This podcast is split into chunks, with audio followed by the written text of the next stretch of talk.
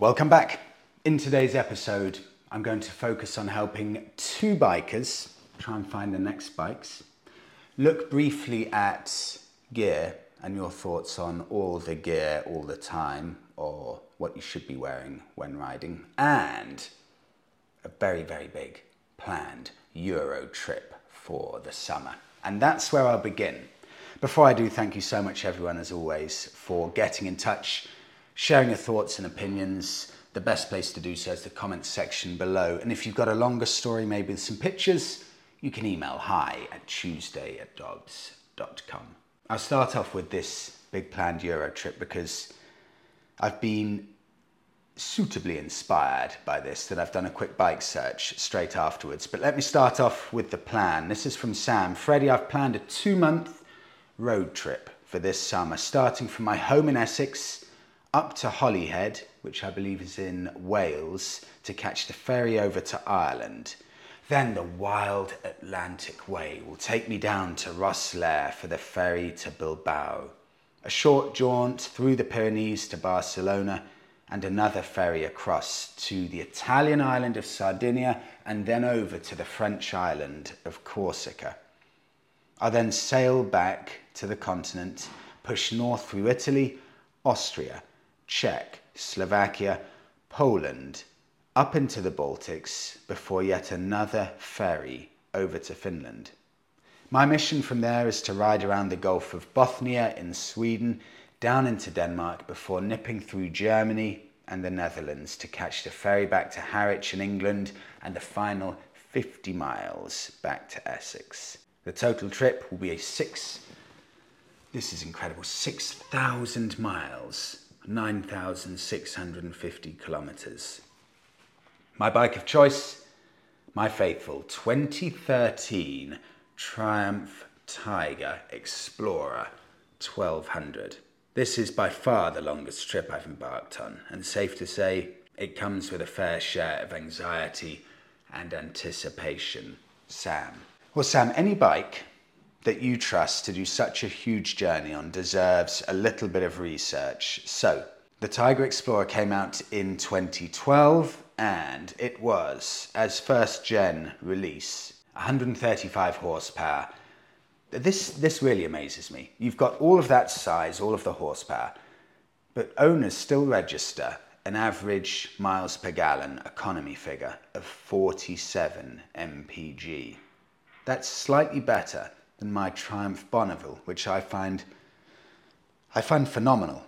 I found one here, Facebook Marketplace, and this really is the time to buy these bikes now in the depths of winter. This has been listed three months ago, 2012, so the first year Tiger Explorer, for just £5,300. And this has had the same owner for the past 10 years, rides as it should, everything works, comes with all of the panniers. Can you get that bike completely set, ready to go with all of the panniers for under £5,000? And they still look just as smart now as they did when they first came out. Very stripped back, that scaffolding style frame, so everything's exposed. I think it looks really, really purposeful. Big fan of those. Sam, thank you so much. Happy travels. Moving on to protective riding gear. This comes from Mila Aberger. This is in response to Beth from last week, who's getting into biking and is looking to soften her fears of the dangers of biking, looking to buying or looking to buy an air vest with the high vis protection over the top. So in essence, you wear some biking gear and then you put this air vest over the top. High vis, everything can be seen, and if you fall off the bike, the air vest will explode and hopefully protect you significantly enough that you won't get into serious trouble. The first thing I want to touch on here is from Mila in Spain because this, I believe, is a sign of things to come in the future. I think this is going to be the direction we go down with regards to making more and more protective gear mandatory, a legal requirement. From Mila. Just a bit of info from here in Spain. From 2024, you cannot ride a 125cc on your car license. You now need to pass a course. So that's fairly standard. In most countries, including the UK, you have to pass a test to be able to ride a 125cc, but this is where it gets more interesting. I continue. Also, open face jet type helmets are no longer legal, and gloves with CE marks have to be worn. If I go on to, just to have a look at this in some more depth, go on to visordown.com. I'm quoting here. Spain is looking to tighten up its motorcycle regulations as the government proposes a raft of new measures aimed at curbing an increase in motorcycle deaths. The proposals have been published on the Interior Ministry website along with some accident stats, yada yada yada. In essence, what it means motorcycle deaths in 2014 in Spain 170 a year. Now in 2023, we have 286 a year. I continue. That last point is important because one of the measures the Spanish government is looking to implement is the mandatory use of either full face helmet or modular flip front lid. It also states that it is to make it compulsory for motorcyclists riding on the road to wear proper approved motorcycle gloves. So, not just any gloves in general. For example, my gloves aren't approved, they would have to be CE marked and approved biking gloves. I really can see within the next five to ten years open faced helmets being a thing of the past, being banned, being outlawed, not being allowed. The legislation's already changing quickly where certain types of open face helmets aren't allowed, dot approved helmets aren't allowed. And I can see us talking in a few years from now saying, do you remember when we were allowed to wear open faced helmets? Because if Spain's starting it now, I can really quickly see this spreading throughout the EU, throughout Europe. Mila, thank you. I move on. On to Stephen. Hi. With regards to high vis and exploding vests, not for me, I'm afraid. I happily ride in the summer in just jeans and a t shirt, and I'd have no issue going helmetless if it were legal. This 1980s pic of me on the MT5 was taken on holiday in Greece, and yes, that was my biking gear for the week. Stephen. Steve and I had a similar experience. Greek island of Faliraki, first lads' holiday. I was 17 years old, and for some reason, myself and a friend thought it'd be a great idea to get two little 50cc scooters. I would never touched a motorbike or a bike of any sort in my life. So we went to a bike rental place, and all the owner said was ride five meters forward and brake to show me that you know how to stop. I managed to do this. My friend really struggled. So, weirdly, the owner of this bike rental place threatened to beat up my friend with a stick if he couldn't brake sensibly. So I was there laughing away as my friend didn't know how to brake from five miles an hour to a standstill. And after about five minutes of being threatened with a stick and screamed at, he finally understood how to do it. We were sent off on our way, no helmets, no protection, having never ridden before. I ended up having a small crash two days later, and I had to pay 150 euros in damages, and that was pretty much all of my drinking money gone, so I was devastated by that. But that was the first biking experience. I move on to Ziggy. Freddie is a seasoned rider of over 40 years an ex motorcycle instructor, and someone who now works in the motorcycle clothing retail industry, I can say I certainly fall into the all the gear, all the time camp. It makes me cringe when I see riders dressed in shorts and tracksuit pants and trainers, no gloves, etc. I've seen the results of too many accidents when dressed like this, and it is certainly not worth the risk of life changing injuries or worse. Ziggy. And on to Steve. This is other end of the spectrum. As a Harley rider, I choose not to wear a helmet. I don't have to in Kentucky. I think if you want to wear an air vest or yellow jacket, more power to you. But I think for the price of it, you could buy a lot more safety gear. On to Ron, 80 year old Canadian rider. 80 years old and still riding. Brilliant. Since 1961. Always had a high vis and full safety gear. Fingers crossed, I've never had a serious accident and no time in hospital due to a motorcycle. On to Steph. I commute on my Honda NC750X all year round for work, and I did used to, this is interesting, I used to wear a high vis in winter months it did not reduce the risk of people pulling out in front of you. Wear one by all means. Nobody will think any different of you, but to be honest, I think they're useless. And finally, to Robert, Freddie, after a friend ran off the road at 40 miles an hour and was told by the air ambulance doctor his air vest had probably saved his life, I decided to invest in a Helite high vis vest. Everyone seems to be talking about these Helite vests. If you're interested in this stuff, it looks like this is the go-to place. They're about 600 pounds pictured here. High vis fluorescent vest with that air element of it so it will explode when you fall. My personal opinion, if I put this onto a spectrum, Steve Zahn from Kentucky with, with no helmet, and someone who wears all the gear all the time over to my left hand side with a high vis air jacket, air vest. I would put myself somewhere about here. I'll happily ride into town in a t-shirt and jeans, but if I'm doing longer rides, I'll go fully geared up. So I'm probably at the more relaxed end of the spectrum. Moving on to buying your dream bike now. Zane last week queried, how do you get the right balance between buying your dream motorbike, going out there and buying the bike you thought was never possible to own, but actually having the money to enjoy it and not being crippled by the monthly finance payment and the stress that those finances are associated with? How do you get the right balance? I had some really good feedback on this, and I'll start with Clarson. Don't buy your dream anything. Owning anything is never as exciting as you think it will be. Two months after you purchase it, the difference between riding your dream bike and riding your current bike will be mostly unnoticeable, except you'll be worried about where and when you ride it and where you park it. On to Ian. Today I test rode a Triumph Trident and was dead set on buying it, but then I came across the Triumph Bonneville T120 lurking in the corner of the showroom. It was more money than I was prepared to spend, but I had to test ride it just out of curiosity, and I ended up falling in love. I pick it up Monday. Ian, that's the perfect example.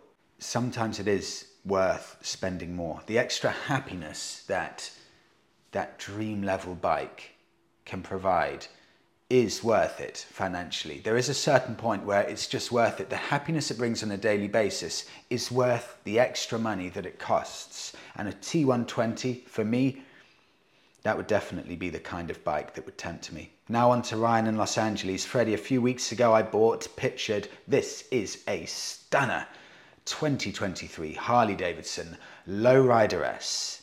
It's not only my first Harley Davidson, but it's my first time owning a new bike, full stop. I won't tell you how much I pay monthly, but we all know Harley Davidsons are expensive.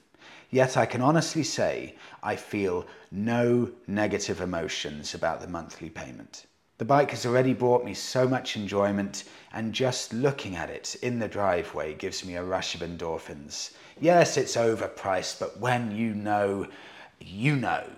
Motorcycling is freedom, but I view financing, or I view financing as a sort of freedom as well, as I now have the privilege of owning my dream bike at the age of 30. P.S. If any of your Southern California viewers are interested in buying a mechanically sound 1999 Honda Shadow, I'd love to get in touch with them. Ryan, again, this is where finance has a beauty because it turns dream level poster type bikes into reality. Relatively speaking, what 30 year old could go out and buy a £19,500 bike, which is what this Lowrider S costs in the UK? It's just too far out of reach. People are worried about putting a deposit on a house and having to get a car and they've got family. You can't spend 19 or 20 grand on a bike unless there's a finance option there that's enticing enough. And the good thing about Harley Davidson, to be fair to them, they have one of the most transparent finance calculators that you can get. It's incredibly easy to use and it starts to become tempting. Have a listen to this. Okay, I can't afford a £19,500 bike, but can I afford some finance? I put this into the calculator on Harley Davidson. I say my annual mileage is 8,000 miles a year. I say I want to repay the total cost of the bike in its entirety in three years' time. And I've got a thousand pound deposit. Two options here. One is the Harley PCP, where after the thousand pound deposit, it's three years worth of monthly payments at £361. That sounds reasonable, but I have to pay a final balloon payment if I want to keep the bike of £10,270, meaning the total payment is £23,900, and that is £4,600 in interest payments over four or three years. But if I go to the Harley purchase, the HP option, again, after the £1,000 deposit, I'm paying relatively huge monthly payments of £596 a month. However, I'll own the bike in its entirety outright at the end of the three year period, and I won't have any balloon payments at all. And I will only, relatively speaking, be paying £3,100 in interest. So around about £1,000 in interest to get it on the HP option. I think that's decently reasonable. And if I were a slightly higher earner, I can see how that would be extremely tempting. Ryan, congrats on the new bike for me, it's, it's dream level stuff. I think that's a phenomenally good looking bike. Moving on to Stephanie in Germany now. Getting into biking, how to pick the right bike. My name's Stephanie, I'm 27, and me and my boyfriend Torben, who's 33, live in the north of Germany near Bremen. Torben just bought a beautiful green Royal Enfield Continental GT650, which he is super excited about. I'm really happy for him. The bike is beautiful. Look, I've never been much of a motorcycle kind of girl myself, but I have fallen in love with classic bikes and the idea to one day ride one myself. As of now, I don't have a license and I have no experience except for riding a scooter a few years ago. Right now, I'm thinking of potentially getting my license, the one that allows me to ride a 125cc bike. First, because I hate the stress of having to pass a test. For the 125cc license, for example, I only need to take some lessons and I don't have to pass a test. And secondly, it's much cheaper. Also, because I don't have any experience, I have no idea if I'm going to stick to riding, and I really don't like the idea of going super fast. I'd love to ride around slowly, just experiencing the journey and the nature. My boyfriend would love for me to accompany him on his rides, as he isn't super fast himself and just enjoys the experience, and it would be great quality time for both of us. So, I guess my question is do you think it would be a good idea to start with the 125cc license and get some experience before thinking about going down the full bike license route? And if so, are there any 125cc bikes that you would recommend for me? I'm quite tall at 5 foot 11. Absolutely love the look of classic bikes. Stephanie. Stephanie, the best tip I can give you for this is to not put any pressure on yourself at all. Focus only on passing that course so you can ride 125cc bikes. Don't even worry about taking the bigger test. Once you've got the course, Start looking at 125cc bikes and enjoy those and just see how you feel. With no thoughts, no pressure on thinking you have to keep progressing upwards and get bigger bikes and get the full license. You don't need to do any of that specifically, just do whatever you're happy with. With that in mind, let's focus only on 125cc bikes and not even worry about anything at all bigger with no plans on future big tests. I've narrowed it down to three bikes for you it's an eclectic mix because I wanted to show a bit of everything in the market. We are in the most beautiful period we have ever been in for small capacity motorcycles because the amount of choice is something that has simply never been here before in the past. Never in the history of biking, to the best of my knowledge, have we had so much choice for these 125cc bikes. The first of these bikes, Stephanie, that I'm going to recommend is the Yamaha XSR 125. This is in essence Yamaha's small version of their popular 700cc XSR. It's got that unbreakable, robust guaranteed Japanese quality. It's £4,800, so it's by far the most expensive on my list here. It's a Neo Classic. So it's a good looking bike, it's a sharp looking bike, but the negative, Stephanie, it's not an out and out classic. It doesn't have those genuine classic lines. It's a soft nod to classic. And I'll move on now to the second in the list, which is the Honda Dax. Now, this is something completely different. This is classic 1970s style Honda. In essence, they have just completely copied the 70s Honda Dax, brought it back with just enough modern tech to get it past all the emission standards and things like that, and brought out almost an exact carbon copy of their legendary 1970s Honda Dax bike all those years ago, half a century ago. I had this bike for two weeks and I have never smiled and laughed so much ever on two wheels as I have with this bike. It's a left field choice because it's almost not like a motorbike. You only change gear with your left foot, for example, and it doesn't look like a bike in a traditional sense but for freedom on two wheels, for pootling around country lanes in the city, there is nothing that's more fun than this. It's incredible, and it's £3,800. And I'm going to move on to my top pick, Stephanie. I know you love the classic look of bikes, and that's why I've picked a bike that is as classically styled as you could ever imagine. As classically styled as a, a Bonneville, any old Moto Guzzi, a BSA. Just picture the archetypal standard classic motorcycle and the chances are it will look almost identical to this. It's a British brand, Chinese made, but don't let that put you off because things have progressed so much in recent years. It's the Mutt XS, or sorry, it's the Mutt GT SS 125. Almost incredibly, I did a double take here.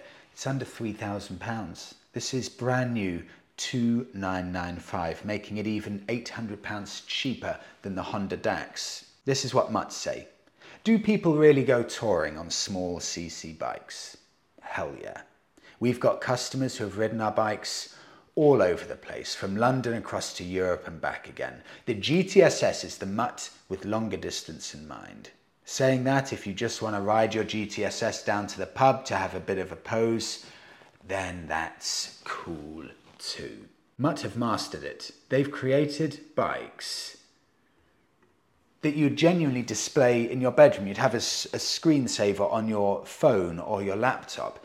Dream level bikes from a looks point of view that are within the 125 legal requirements and under £3,000. I mean, spoked wheels, chrome headlamp, tiny little chrome rear light, beautiful straight exhaust, following the contour of the engine at the bottom, twin shocks, you name it, it has all of the classic styling cues. And the key, Stephanie, to this is that makes it, for me, potentially really appealing to you is that Mutt now have a presence in Germany. They have a dealership and a showroom in Berlin, which is around about four hours from you. So I would suggest take a road trip down with Torben, go and have a look at Mutt's dealership, have a look at this GTSS and see what you think about it because that extra peace of mind with the dealership, knowing you can get parts, servicing, any mechanical and technical know how on hand in your own country of Germany, will just mean that you've got complete peace of mind with what you're buying.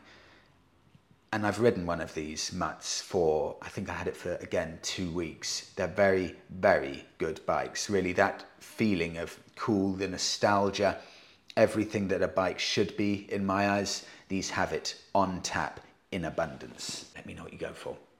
On to the final. The final story of the day, and this ties in with my bike of the week. This is all the way over in Australia, and it's from Kieran.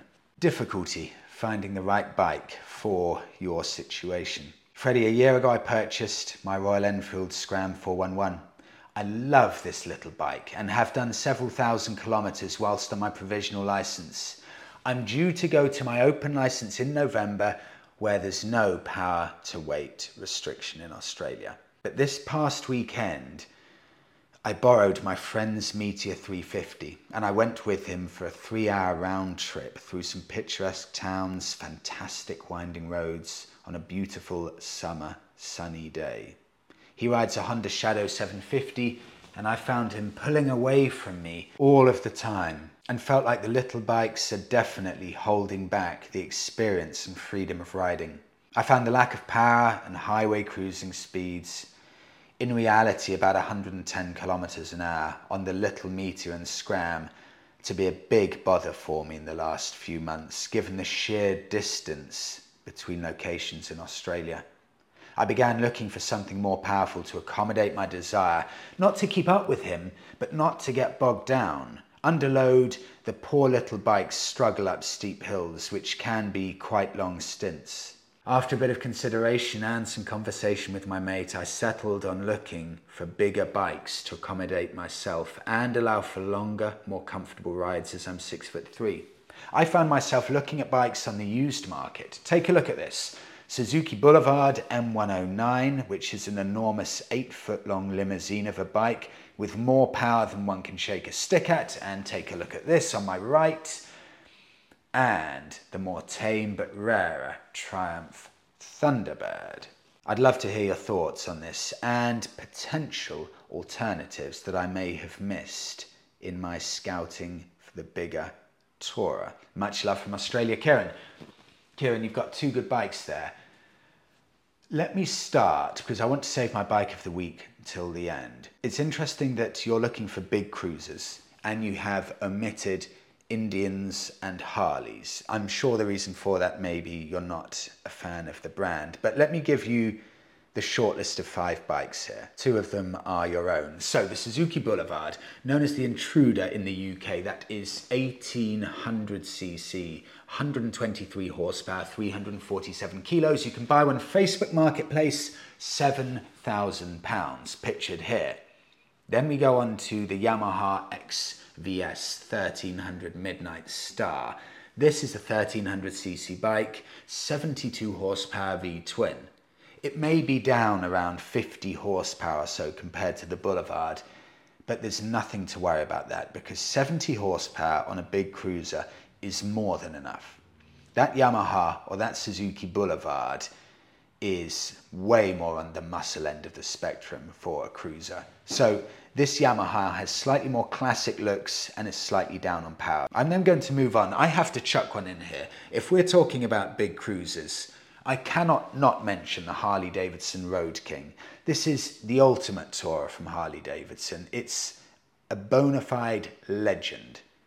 And if you're happy to get one with slightly higher mileage, and I'm only talking 38,000 miles on the clock, you can get a Road King for almost exactly the same price as that Suzuki Boulevard. I found one here, for example, in England, of course. 2007 Harley Davidson Road King 1600cc with 60, 65 horsepower, so almost half the horsepower of that Suzuki. With all of the panniers, white wall tyres, and just the fact it's got 38,000 miles on the clock, means you're getting it for a significant dis- discount. And 38,000 miles on one of these gigantic bikes is nothing at all. They're specifically built for this kind of riding. I'm then moving on to the final bike, and this is my bike of the week Triumph from 2009 to 2016. Built the 1600 Triumph Thunderbird. Colossal cruiser of a bike.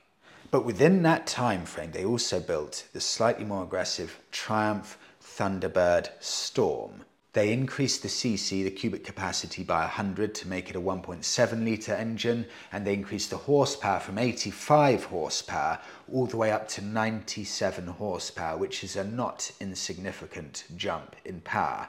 Weight went from 308 kilos all the way up to 339 kilos for the Storm, but usually on the classifieds in the used bike market, the Thunderbird Storm will will command a slightly higher premium compared to the normal Thunderbird. But I found one on Facebook Marketplace, Triumph Thunderbird Storm, and I really didn't think I'd be able to find one at this price, listed 15 days ago, under £6,000 for 10 year old Thunderbird Storm. And this is a very good looking strip back cruiser, but it also comes with all of the panniers, the front screen, the backrest, fully loaded for touring. You don't need to spend a penny on this. And a sub £6,000 bike like this with all of that aggression, all of that power, I think is phenomenal value.